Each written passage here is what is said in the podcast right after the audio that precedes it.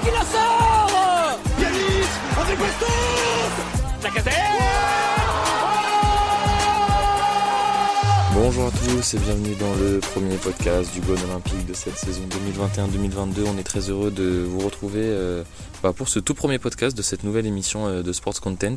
Et donc aujourd'hui on va se retrouver pour parler un peu de la saison euh, qui arrive notamment et de faire une petite analyse de la saison la saison qui vient de passer. Donc aujourd'hui on se retrouve, on n'a pas toute l'équipe, on n'a pas Elliot qui est en départ en vacances dans la voiture donc il peut pas se joindre à nous, mais on est avec Enzo et Kylian de la team de la team Le Gone Olympique. Salut les gars. Salut. Bonjour à vous. Et on est aussi avec, euh, on a la chance, on, vous l'avait un petit peu spoil sur les réseaux sociaux, certains avaient trouvé. Euh, on est aussi avec Gaël Berger euh, de Radio Scoop. Salut Gaël. Salut, salut à tous. Merci, merci à toi de t'être rendu disponible. Ah, avec plaisir. On enregistre avec, avec 24 heures de retard à cause de petits problèmes techniques, donc c'est super gentil à toi ah d'avoir. oui, mais c'est les aléas des médias, ça, c'est pas évident. Hein. C'est ça. Pas de problème, pas super gentil, super gentil pour nous que tu sois là. Donc du coup, comme je vous le disais, on va faire un petit retour sur sur la saison euh, dernière déjà. Hein, on va faire une petite analyse de tout ce qui s'est passé. Ensuite, on va parler un peu de nos attentes personnelles et collectives de la saison qui arrive. Donc, euh, qu'est-ce qu'on attend d'un point de vue comptable et d'un point de vue peut-être euh, du jeu. Et ensuite, on parlera un petit retour sur l'intersaison. Et le fait d'avoir décalé le, podcast nous permettra d'avoir vu le match du, contre le FC Porto dont, dont, on va pouvoir du coup parler parce qu'il y, avait pas mal de choses intéressante. Bah, tu vois que c'est mieux de le faire aujourd'hui. C'est ça, on y, gagne. Il y, a, eu 2-3 infos mercato en plus assez intéressantes en fin de soirée hier et, cette nuit. Donc, euh, donc, du coup, on va pouvoir en parler un petit peu. Euh, donc pour faire d'abord euh, un, retour rapide sur la saison dernière et, vous, allez me dire ce que vous en pensez. bon c'est une saison très moyenne hein, d'un point de vue comptable on finit quatrième donc pas de qualification directe en Ligue des Champions. Ça veut dire moins d'attrait pour, amener des gros joueurs au club, ça veut dire moins de budget également. En plus on sait que les caisses des clubs en ce moment avec le Covid c'est très compliqué. Une qualification aurait été plus que bonne à prendre. Euh, on finit avec une très bonne attaque, euh, la deuxième attaque du championnat avec 81 buts, donc c'est quand même quand même énorme en 38 matchs. Mais par contre la cinquième défense avec 43 encaissés, c'est quasiment 20 de plus que, Lille qui finit premier. Et c'est clairement à ça qu'ils ont gagné ont gagné le championnat et, c'est vraiment des choses sur lesquelles on, doit pour moi s'améliorer. Euh, qu'est-ce que vous avez pensé, bah, toi peut-être Gaël, de, la saison dernière d'un point de vue comptable et, tactique? Alors effectivement, il faut qu'on dissocie, je pense, les deux, parce que comptablement, terminer avec 76 points, Franchement, c'est bien. Euh, sauf que c'est pas suffisant et que c'est malheureusement quasiment inutile. Le mot est peut-être un peu fort, mais dans le sens où l'objectif euh, prioritaire et principal était la qualification en Ligue des Champions. Donc finalement, j'ai envie de dire que peu importe le nombre de points, ce qui compte, c'est la place, bien sûr.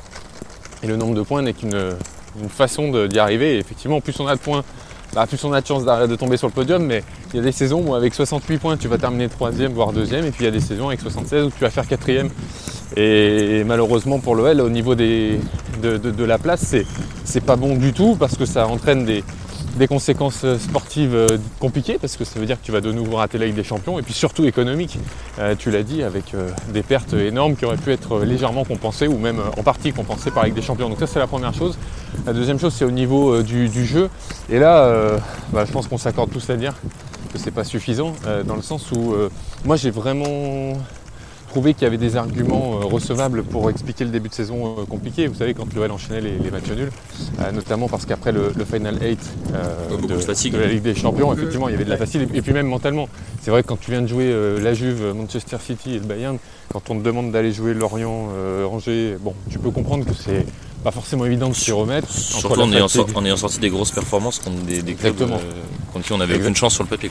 Exactement. Donc ça, ça, ça franchement, ça s'entend complètement. Par contre, euh, après, il y avait eu une excellente période. Moi, je veux vraiment souligner, parce qu'on a tendance à l'oublier, que euh, de, on va dire, après la trêve d'octobre, il y a eu un déclic à Strasbourg. En fait, la, victoire à Strasbourg 3-2 a vraiment euh, agi comme un déclic. Et après, jusqu'à la trêve, pour moi, c'était très bien.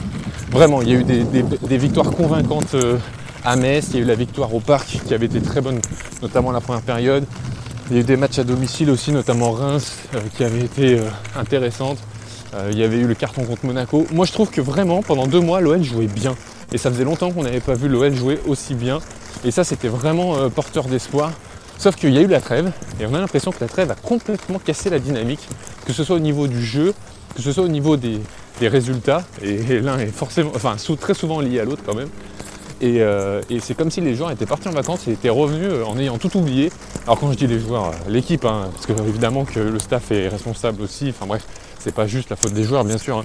Mais ce que je veux dire c'est que la deuxième partie de saison, euh, bah, elle était mauvaise, elle était ratée, il faut le dire, euh, en termes de jeu, en termes de résultats, euh, en termes d'état d'esprit, il n'y avait plus grand chose qui allait et si l'OL termine quatrième, bah franchement c'est logique.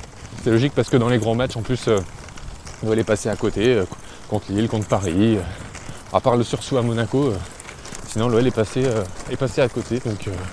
Et avec le, point d'orgue, ce match hallucinant contre Nice pour la dernière journée, qui résume finalement cette deuxième partie de saison. Donc oui, la, saison dernière, globalement, est, très décevante, malgré deux mois qui étaient, à mon sens, excellents et qui doivent être la base de, de l'OL.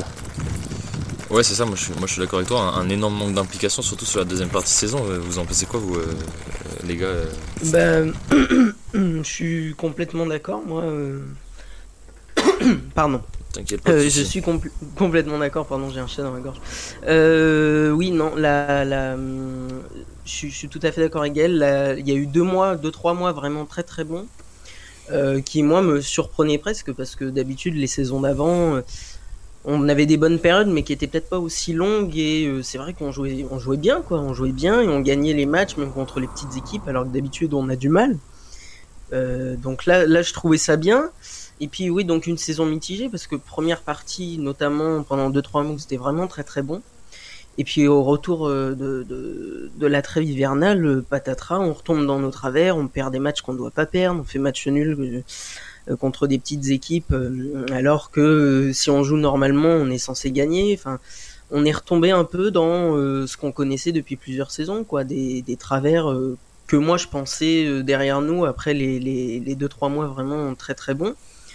Et je, ça m'a fait peur. Je me suis dit, mais euh, attends, on peut pas, on peut pas jouer comme ça, c'est pas possible. Et puis, et puis les matchs s'enchaînant, la deuxième partie de saison euh, étant vraiment euh, moyenne voire mauvaise euh, par moment, euh, ça a été, ça a été, enfin pour moi ça a été une saison, deuxième partie de saison en tous les cas très compliquée à, à suivre, je trouve. Ouais, c'était. Et tu vois, si je peux juste hein. rajouter une chose, c'est qu'en début d'année 2021, après la trêve, tu te dis, bon, les joueurs reviennent de vacances, ils ont dû retravailler physiquement, ce qui a été le cas. Donc c'est normal que le mois de janvier soit compliqué. Contre Lens, tu fais une première heure de jeu qui est vraiment intéressante, tu mènes 3-0. Et derrière, Lens revient 3-1, 3-2, l'OL gagne. On se dit, c'est pas grave, l'essentiel à ce moment-là, c'est de gagner. Derrière, tu vas à Rennes. À Rennes, t'es inexistant pendant 75 minutes. Memphis Oh, fait quel- un dernier quart d'heure solide. tu fais- Oui, Quelle mais tu arrives à arracher un point. Et à ce moment-là, Ouais. tu te dis, euh, si c'est ta mauvaise période, parce que toutes les- tous les clubs euh, connaissent des mauvaises périodes dans une saison, c'est obligatoire. Sauf que si dans ta mauvaise période, tu arrives à gagner à domicile et faire nul à l'extérieur, franchement, tu es quand même plutôt bien si c'est ça ta mauvaise période. D'autant que derrière, tu reçois Bordeaux, le but de Dubois de folie à la 93e et tout. Et là, à ce moment-là, tout le monde se dit, si c'est ta meilleure période et que tu retrouves ce que tu faisais en novembre-décembre, mais que pendant ta mauvaise période, tu arrives à enchaîner les bons résultats et à prendre des points, alors attention, parce que, parce que si l'OL retrouve son niveau, euh, l'OL va vraiment jouer le titre. Sauf que l'OL n'a jamais retrouvé son niveau. Ouais, parce qu'on on, on va être, euh, on va essayer d'être objectif. Euh, L'année dernière, on avait plus que, que énormément de chances de gagner le titre. On- moi, moi, je pars même du principe qu'on aurait sûr. dû le gagner. Le match de Lille nous fait beaucoup de mal, je pense. On mène 2-0, on Ouais, revient à un terrible. point du titre, et pour au final, perdre 3-2 dans les, dans les dernières secondes. En- Et puis- Avec des erreurs, clair. on se prend un but du futur aussi. Avec aucune Donc, euh, motivation de faire mieux, quoi. Tu les sentais dans le match, ils étaient là, euh, ils attendaient juste que ça se termine, et bah si on en prend 3, 4, 5, bah tant pis, c'est pas grave, de toute façon c'est trop tard.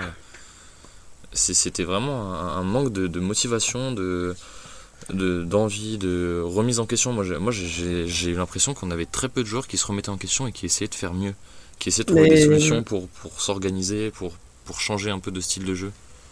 C'est ça que je dirais moi de la deuxième partie de saison. tu disais l'équipe était en attente, mais pour moi la deuxième partie de saison, notre équipe c'est une équipe d'attente. C'est-à-dire qu'ils attendaient la balle, ils attendaient le résultat. Sauf qu'au bout d'un moment, vu qu'ils voyaient qu'ils avaient plus le résultat, bah ils attendaient juste de perdre. C'est l'impression que j'avais moi. Ah ouais, non mais, tu sais, euh, ça. mais ça c'est ça c'est l'histoire du foot. Mais l'histoire du foot, c'est ça, touche- ça, enfin, je veux dire, ça fait 100 ans que c'est ça.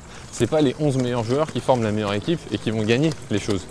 Et à un moment, Lille a des joueurs, pour moi, qui sont indispensables, euh, un par ligne, qui sont pas les meilleurs euh, défenseurs, milieu de terrain et attaquants du championnat, loin de là. mais qui permettent à l'ensemble de l'équipe d'être bonifié et qui permettent de tirer tout le monde. Et justement, dans des situations comme le Lyon-Lille, ils sont capables de garder euh, l'état d'esprit positif, d'aller entraîner les autres avec eux. Je pense à Fonte derrière, je pense à Benjamin André au milieu de terrain et je pense à Borak Ilmaz devant. C'est des joueurs, c'est pas les meilleurs sur chaque ligne du championnat de France, loin de là. Par contre, c'est des mecs qui sont indispensables dans une équipe. Et ça, l'OL ne l'a pas. Ouais, c'est ce que j'ai dit, on l'avait pas. C'est ça le problème. On n'avait pas un ou deux qui pouvaient tenir euh, l'équipe euh, euh, la tête hors de l'eau, quoi. Il y avait personne. Non, non, clairement, on a, on a eu Paqueta et Memphis qui nous ont. Paqueta qui était vraiment une révélation et Memphis bon, qui a continué un peu son, son travail euh, énorme qu'il a fait, euh, qu'il a fait à l'OL euh, sur, sur les 4 ans où il était là et je lui souhaite de faire la même chose à Barcelone.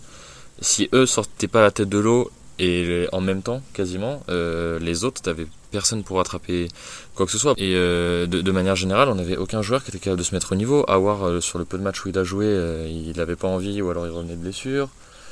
Carl Toko Ekambi et Tino Kadewere, bon, on sait qu'ils ont eu, on a appris notamment hier pour Toko Ekambi qu'ils avaient eu des soucis familiaux et on est de tout cœur avec eux. Mais c'est vrai que forcément, quand tu as des joueurs qui sont dans cet état d'esprit, bah, c'est très compliqué et pour eux et pour l'équipe de se mettre dans un bon mood et d'être motivé. Et on peut évoquer le coach aussi, hein, parce que Ah bon, ouais, ouais. après, c'est aussi du ressort du coach hein, à un moment hein, de, de trouver des solutions.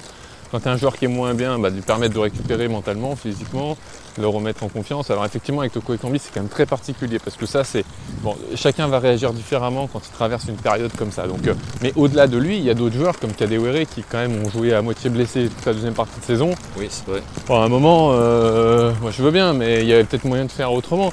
Euh, il y avait aussi, bah, tactiquement, hein, on, va, on va le dire, hein, quand même très très peu de, de, de- de- de solutions, de, de- d'apports euh, ou de, de- clés euh, données par le coach. Bon, euh, je veux pas euh, tomber dans le Garcia était nul, Poche va être fantastique parce que ça c'est pas vrai. Mais enfin, ni pour l'un ni pour l'autre d'ailleurs, parce que tout le monde a des qualités et des défauts. Mais c'est vrai que là, depuis le début, depuis un mois, on va dire, depuis la reprise, je discute avec beaucoup de monde et tous ceux, et c'est unanime, tous, tous, tous ceux avec qui je discute à l'intérieur du club me disent Ouais, ça fait plaisir, on n'entend parler que de foot, les causeries c'est essentiellement axé autour du, du foot, de la tactique, tout ça. Euh, bon voilà, avec Bosch, alors ça veut pas dire que tout est formidable, on y viendra tout à l'heure parce qu'il y a de gros manques, mais ce que je veux dire c'est que bon à un moment euh, il y avait le droit aussi d'apporter euh, d'apporter des solutions quoi aux, aux joueurs qui ne sont Ah pas exempts de tout reproche certes, mais qui doivent aussi euh, avoir des, un cadre peut-être un peu plus défini ou, ou d'autres solutions. Ça, c'est sûr, tactiquement, moi j'ai toujours dit que Garcia, il excellait dans le balance devant et voit ce qui se passe. Et, euh, c'est un peu exagéré, hein, c'est un peu une métaphore, on va dire. Mais surtout, euh, ce qui me dérangeait énormément chez lui, c'est qu'il avait zéro remise en question, et personnelle et collective. On avait quasiment toujours les mêmes joueurs sur le terrain, c'était la même équipe qui a joué pratiquement toute la saison. Donc les mecs, même si on n'a pas de, Coupe d'Europe, etc., bah, au bout d'un moment, t'es éreinté. Quand ça marche pas, bah, il a pas cherché de nouvelles solutions. Il a laissé très très peu de temps de jeu aux jeunes. Euh, Barre, euh, Diomandé, Cherki, la moindre petite erreur, c'était dehors pour un mois. Donc euh, donc c'était très compliqué d'instaurer aussi de la concurrence qui permet d'apporter de la qualité parce qu'on a des joueurs qui étaient euh, assurés de jouer alors qu'ils n'avaient pas le niveau et qu'ils faisaient pas les efforts. Et ça, ça effectivement, euh, moi je suis d'accord avec toi, Gaël, c'est au coach aussi de bosser là-dessus et d'avoir son rôle à jouer. Enfin, il, est là pour ça, autre que de la tactique, de, pouvoir impliquer tout le monde. Et je trouve que Garcia l'a très mal fait. Non, mais c'est, Mais- je, je suis d'accord avec toi en plus parce que je voulais juste compléter. Pour moi, Garcia, ça a jamais été un entraîneur qu'on pouvait prendre sur le long terme. Garcia, c'est un entraîneur sur le court terme. Euh, c'est un entraîneur de coup, c'est-à-dire que tu le ramènes pendant six mois, ça va très bien, puis après la deuxième saison, ça va plus. C'est un entraîneur. Et encore, si je peux me permettre, Et encore, si je peux me permettre, il n'a pas décroché de, de Coupe d'Europe la saison dernière. hein, Ouais. Non, mais on fait demi-finale de Ligue des Champions. Ça oui, en août. Mais en août, mais de octobre, son arrivée jusqu'à la fin de saison. Alors certes, on va me dire oui, ça s'arrêtait en mars, tout ça. Mais bon, euh, moi, euh, je suis pas Madame Irma et je suis pas capable de te dire Ouais. si l'OL se serait qualifié Non, ou non, pas. Ce que je sais, c'est toi. qu'en mars, ce que je sais, c'est qu'en mars, euh, l'OL n'y était pas. Ouais. C'est- que euh, moi, ce que je retiens, en c'est que partout où il est allé, il y a souvent eu un résultat euh, accrocheur. C'est-à-dire nous, demi-finale de Ligue des Champions, avec l'OM finale de Ligue Europa. C'est-à-dire que c'est un entraîneur de coup sur le court terme. Pour moi, en tous les cas, c'est le, c'est le ressenti que j'ai. Non, mais t'as raison, t'as raison. Là-dessus, t'as raison. Mais ça reste, ça reste euh, même si, si on rebondit sur la demi-finale, sur la finale d'Europa League et euh, sur notamment son passage à la Roma, ça reste toujours pas loin, mais jamais atteint, entre guillemets. Même si c'est vrai qu'à la Roma, bah, il était tombé sur une période où la Juve était, était absolument euh, sensationnelle et quasiment imbattable. Euh, bon, battre l'Atlético Madrid en finale, c'est pas donné à tout le monde, et, sortir le Bayern qui a éclaté absolument tout le monde, c'est pas donné à tout le monde non plus. Et euh, on peut pas dire qu'il ait perdu des matchs qu'il aurait dû gagner. Mais c'est vrai que c'est toujours une impression de très court terme et ça finit toujours mal avec les dirigeants. Tu sens que c'est une personne qui se remet pas en question. Et, euh, je pense que ça, ça, a causé. Enfin, il a été la cause de beaucoup de problèmes sans tout lui remettre sur le dos. Je pense qu'il a, une très grosse part à lui tout seul de, de tout. La, pas catastrophe, mais de tous les mauvais résultats de la saison dernière. Quoi. Après, si je peux me permettre juste un truc, c'est que moi là j'en ai parlé de, de Garcia et j'ai dit qu'il n'avait pas apporté parce que je veux pas. euh, Enfin, comment dire Je veux vraiment euh, pointer euh, quelque part euh, un peu tous les, toutes les responsabilités. C'est-à-dire, on peut pas dire que c'est tout de la faute des joueurs, on peut pas dire que c'est tout de la faute du coach. Non, c'est simplement pour souligner que les responsabilités sont partagées, bien évidemment. Par contre, euh, c'est un petit. Je veux pas non plus que qu'on mette sur le dos de Rudy Garcia euh, tous les déboires de l'OL et, les mauvais résultats de l'année dernière parce que c'est trop facile. Euh, on voit bien, hein, les, entraîneurs passent et les résultats ne sont pas euh, phénoménaux. Il y a eu Bruno Genesio, il y a eu Silvino, il y a eu Rudy Garcia. Bon, bah maintenant on verra avec Bosch, mais ce que je veux dire, c'est que ça fait quand même très longtemps maintenant que l'OL n'arrive pas à, à terminer dans les deux premiers. Mais là, on parlait de Garcia et tout. Je pense vraiment que moi, je, je le déteste, Tom. Mais en vrai, à la tête d'une sélection, ça peut être pas mal, je pense. Parce qu'il a ce côté, euh, on prend le Final 8 en très peu de temps, avoir créé un groupe, certes qui n'a pas tenu, mais à la tête d'une sélection, ça peut être pas mal. Bon, du coup, les gars, on va enchaîner sur. euh, on va faire euh, un petit retour sur, euh, sur l'intersaison. Euh, petit point mercato euh, rapidos. Bon, qu'est-ce qui s'est passé? Pas de gros coups majeurs pour l'instant, à part euh, éventuellement l'arrivée d'Onana. Euh, bon, on a Memphis Ben Labri qui sont partis libres. On a Anderson qui a été vendu pour environ, euh, environ 20 millions plus un petit pourcentage. Excellente vente. Ouais, et c'est pas plus mal. euh, c'est pas Et plus Jean mal, Lucas euh, qui va partir acheté. aussi. Ouais, on a Peut-être. Sûrement, Jean Lucas qui va partir. On a Barr qui est parti pour 3 millions. On a prêté Soumaré à Dijon et Oscassar à Louvain. De Siglio n'a pas été gardé euh, malgré sa très bonne fin de saison l'année dernière. Et euh, en arrivée, on a Da Silva et Enrique qui sont arrivés, qui n'ont pas été forcément très convaincants pour l'instant. Et on a pas mal de retours de prêt, notamment avec euh, Koné, Dembélé, Jean-Lucas, euh, Giera, Diop, Pintor et De Jonge. Bah, D'ailleurs, euh, euh, Koné et Mendes, ils ont été écartés là pour le match de Porto, donc peut-être que ça veut dire qu'ils vont être vendus. C'est la volonté, hein, Thiago Mendes, l'OL veut s'en séparer, ça c'est sûr. Euh, Ouais, mais même Koné, tu vois, il a été écarté. Aussi, aussi. Peut-être qu'il va Ah oui, non, vendu. non, mais, ah oui, non, non, mais ça. euh, Alors, attention, là aussi c'est pareil. Parce que, est-ce qu'il va être vendu? Non, euh, je sais pas. Par contre, est-ce que l'OL veut les vendre? Oui. Mais est-ce que tu vas avoir des acheteurs? Parce que connaît entre son salaire et son niveau de jeu, je peux te dire que ça va pas se bousculer au portillon pour venir le récupérer. hein. Et ouais, non, mais c'est ça le problème. Parce que tu sais, c'était comme avec Mapou. Moi, tous les mercatos, on me disait, ouais, Mapou, il va partir, il va partir. Il va partir où, les gars? Vous avez vu son niveau de jeu Vous avez vu son salaire? Mais qui va l'acheter? Mais personne. Bah, nous, on a été assez contents de l'acheter. Voilà. Et, et Koné, c'est pareil. Après, c'est des boulets que tu traînes, ce genre de joueurs. Ce sont des boulets parce qu'ils sont grassement payés et ils n'ont pas des niveaux de jeu en accord avec leur rémunération. Mais personne va venir les récupérer. Soit tu résilies, mais du coup, tu lui fais un gros chèque et au moins tu te dis, bon, bah, je l'ai plus. Sauf que c'est pas vraiment l'idée. Soit tu trouves euh, un club moyen anglais euh, qui va mettre le. Parce que bon, c'est vrai que la masse salariale en Angleterre c'est moins problématique que. Mais bon, ils sont pas non plus complètement niais. Je pense qu'ils regarder ces matchs. tu peux le dire, on peut Voilà. trouver un pigeon. hein. Mais Donc euh, le truc c'est que bon à l'OL ça n'a pas marché, il est allé en prêt en Espagne ça n'a pas marché, il est allé en prêt en Turquie ça n'a pas marché. À bout d'un moment, il y, a- y a un souci quelque part je pense. Et pour Thiago Mendes, euh, oui, euh, bah, il veut aller à Flamengo, très bien. Sauf que Flamengo propose un prêt euh, avec 3 francs 6 sous. Donc euh, bah, c'est pareil, c'est pas possible, l'OL ne peut pas se permettre. Donc euh, il est bien gentil Thiago Mendes, mais je pense que pour l'instant, euh, tant que Flamengo ne mettra pas d'argent sur la table, euh, il pourra, pas- il pourra pas y aller. Et en même temps, Peter Bosch n'en veut pas. Et en même temps, l'OL veut s'en débarrasser. Sauf que là aussi, je rappelle que c'est un joueur qui a été acheté euh, 26 millions d'euros. Et alors, aujourd'hui, il n'est évidemment pas question de le, revendre ce tarif-là, mais, mais au moins 10 millions. Et puis surtout se débarrasser de son salaire qui est aussi conséquent. Ouais, c'est sûr. Donc, on, niveau mercato, on va voir. On attend encore des choses. On a entendu parler d'Onana, notamment. Peut-être que la vente de Jean Lucas à, Monaco euh, pourrait débloquer des fonds. Euh, on parle éventuellement aussi, on a entendu parler d'ailier euh, ou d'attaquants et d'arrière gauche. Donc, il n'y a pas trop de noms qui ont filtré pour l'instant, mais, mais on va, vous me direz tout à l'heure ce que, ce que vous en pensez. Mais d'un point de vue, d'un point de vue match, les gars, d'un point de vue jeu avec le nouveau coach, qu'est-ce que vous en avez pensé des, des matchs de préparation là on a eu euh, on a eu six matchs si je ne m'abuse avec euh, trois victoires un nul et deux défaites en comptant la, défaite euh, contre le FC Porto Euh, qu'est-ce que vous avez pensé d'un point de vue général Euh, bon on va peut-être pas compter les deux premiers matchs qui était avec, avec les joueurs du centre de formation et contre des, petites équipes, mais à partir de, à partir de Wolfsburg? Eh ben écoute, moi c'est assez simple, c'est-à-dire que je trouve que la philosophie de, jeu de, de, Peter Bosch est très attrayante sur le papier. Euh, par contre, ça nécessite euh, d'avoir des joueurs euh, avec une technique individuelle extrêmement sûre et une grosse intelligence de jeu. Parce que tu presses haut, donc tu laisses des espaces derrière, donc il faut que les joueurs compensent et soient intelligents. Et puis tu relances court de derrière, donc en prenant des risques. Donc il faut que tu aies des joueurs qui soient hyper sûrs techniquement. Et pour l'instant, bah, on voit qu'il n'y a pas forcément ni l'un ni l'autre, en tout cas pas tout le temps, pas sur la durée d'un match et donc que tu t'exposes euh, beaucoup. Alors la contrepartie positive, c'est que l'OL se crée énormément d'occasions, sur attaque placée notamment.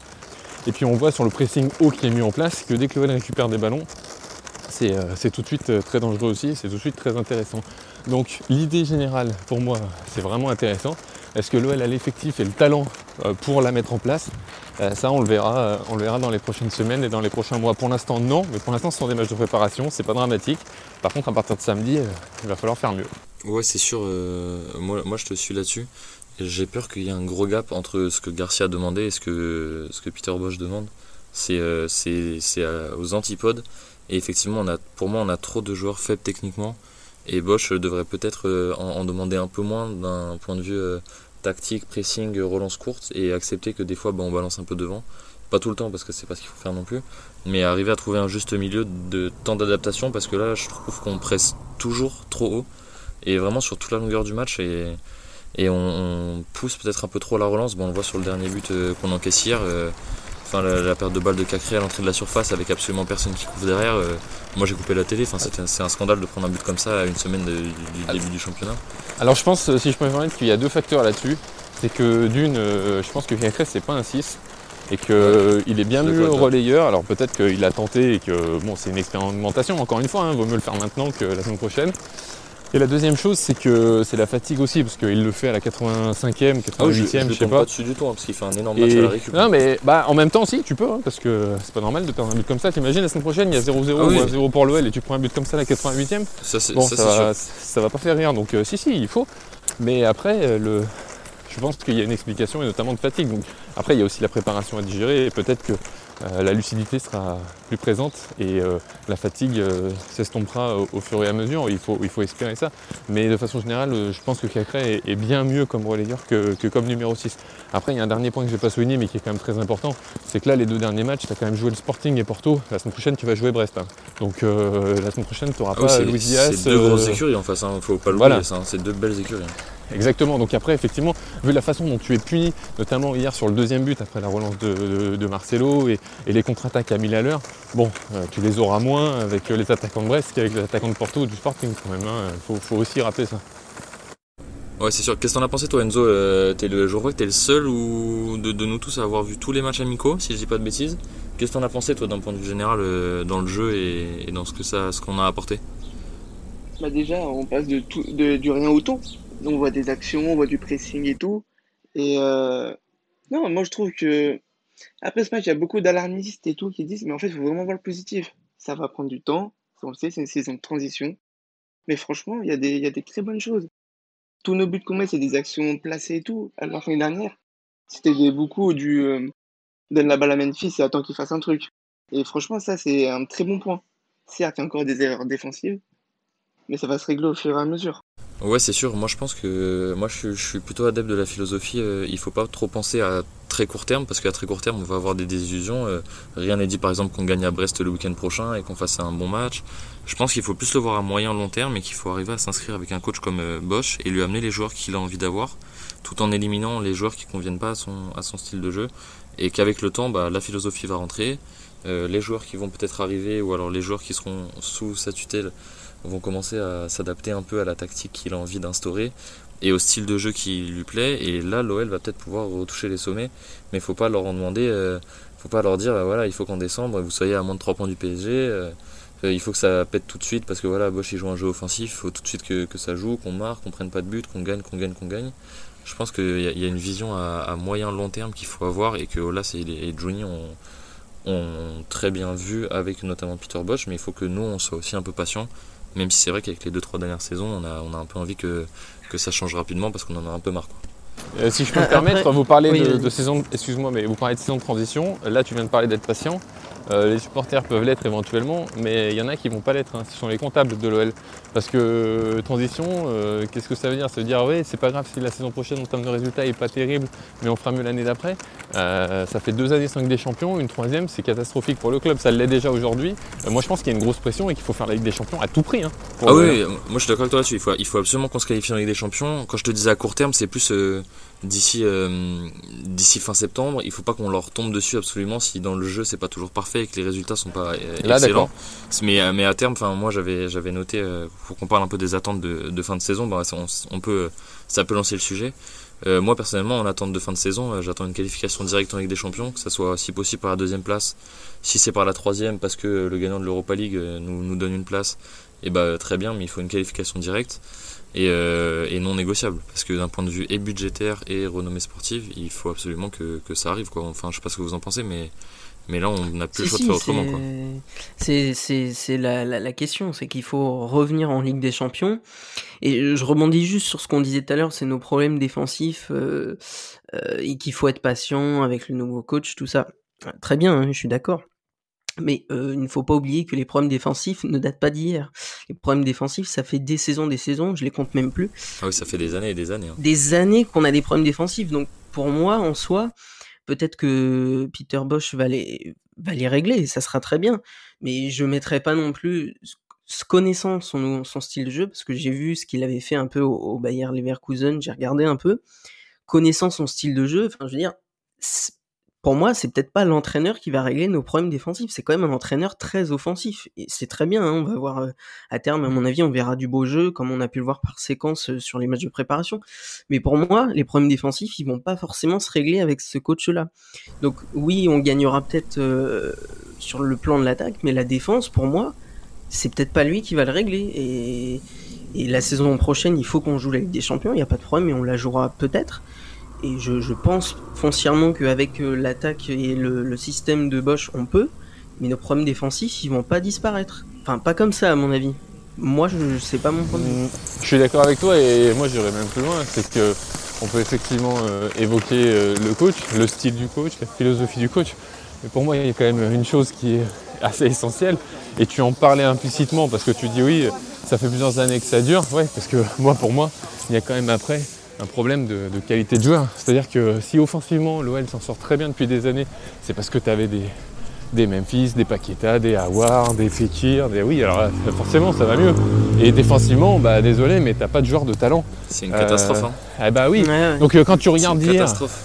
quand tu regardes hier le nombre de, de- de buts que tu encaisses parce qu'il y a mauvais placement, parce qu'il y a mauvaise relance, parce que. Ah, je suis désolé, mais le meilleur hier, il s'appelle Castello Luqueba, il a 18 ans, il a aucun match de, de- il a aucun match professionnel. Il est ça devrait être le-. Ben bien sûr, c'est le meilleur sur toute la préparation. Non mais c'est surtout que Diomandé l'année dernière, il était très intéressant, il progressait à.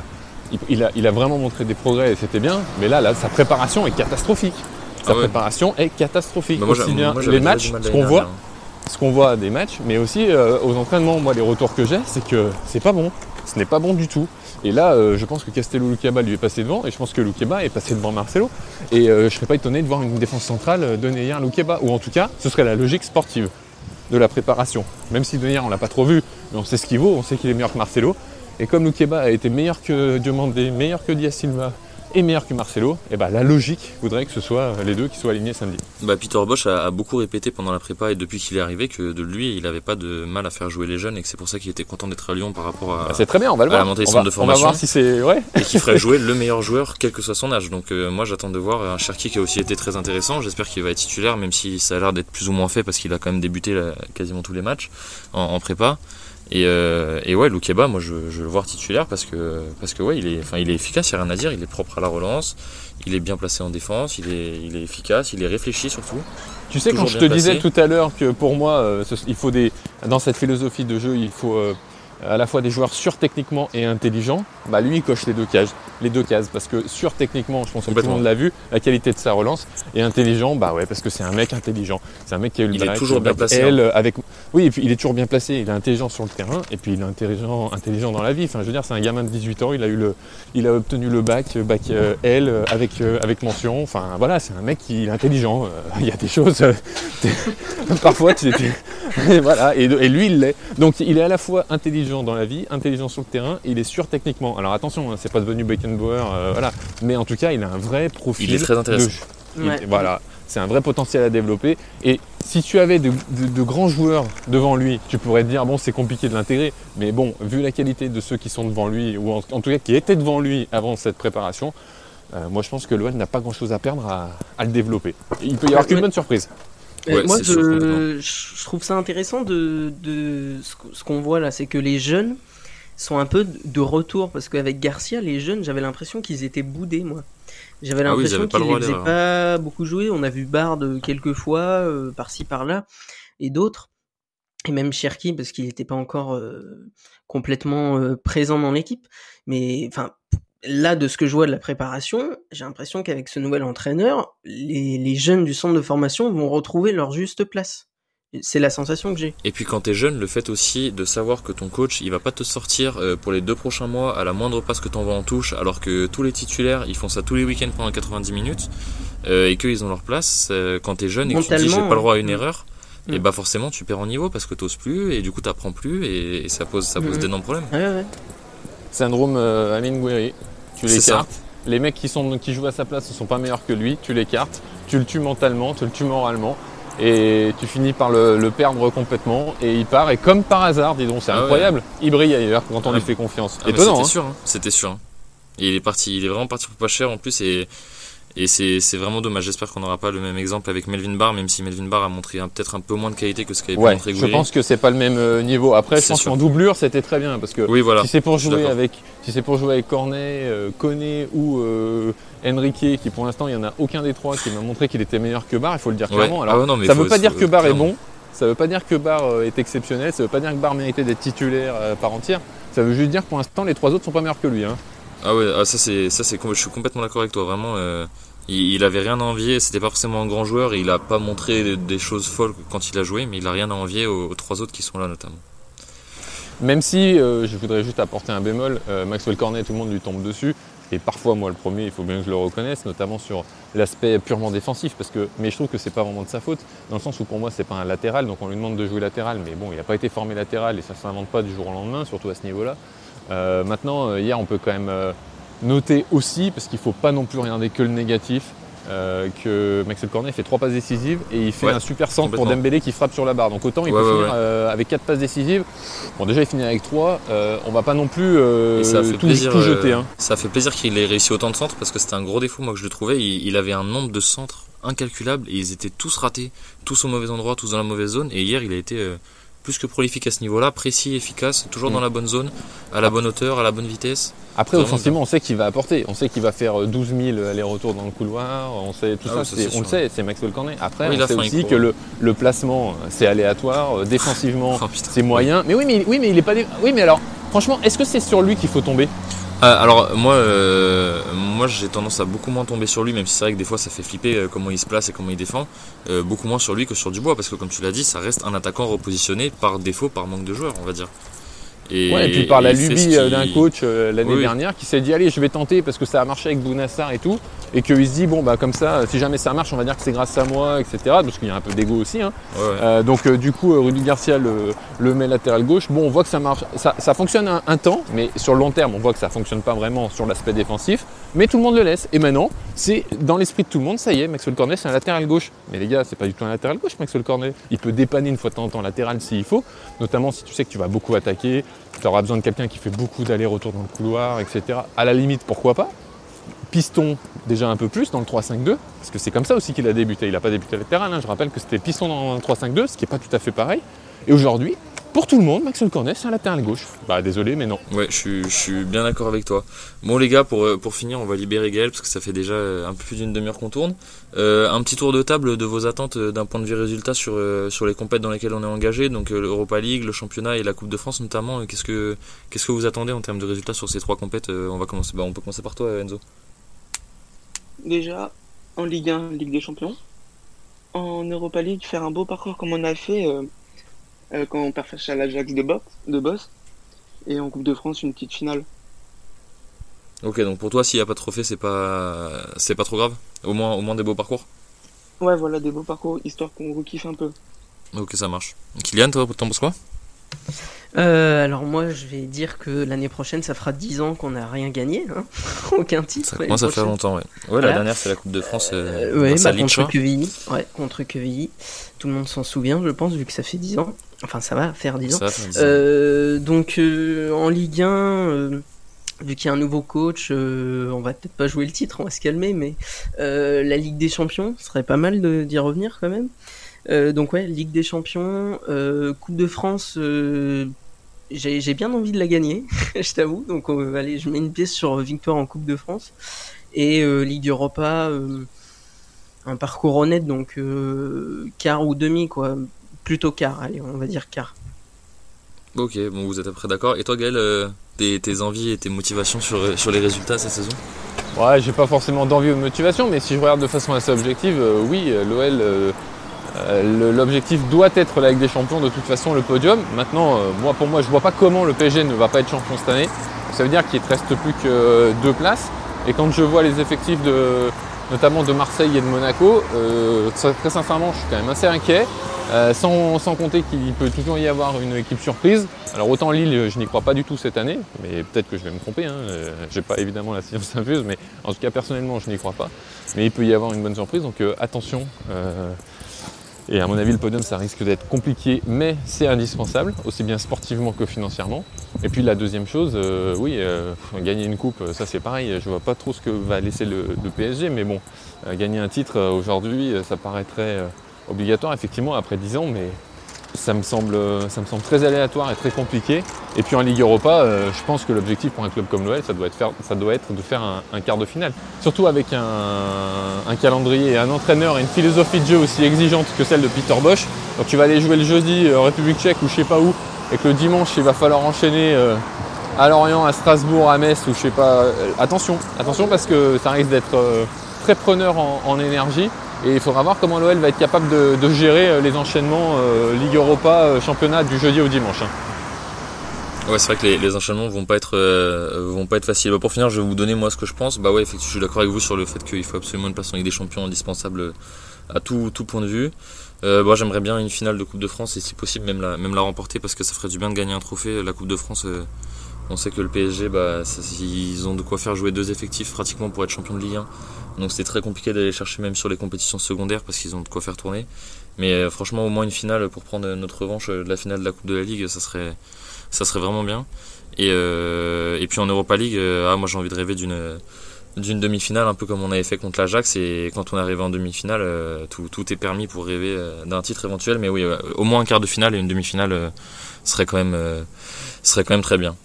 Bon, donc du coup, les gars, on va, on va se laisser là-dessus. Merci à vous, euh, bon, les gars du Gone Olympique. hein, de toute façon, vous, on vous retrouvera à chaque fois. Merci à toi, Gaël, de t'être rendu dispo malgré euh, tous les problèmes et tout le travail. Non, avec plaisir, t'inquiète pas, c'était cool. C'était vraiment top. Donc nous les gars, on se dit, euh, on va sûrement sortir le prochain podcast, donc il parlera du match contre Brest euh, en milieu de semaine avec euh, notamment une, super invitée qu'on vous dévoilera un peu plus tard. On est encore en train de finuler les derniers détails. Mais merci à vous de nous avoir écoutés et on vous laisse avec un petit mot de notre cher directeur sportif et ancienne légende Julie. C'est moi qui dis merci à vous tous parce que c'était magnifique.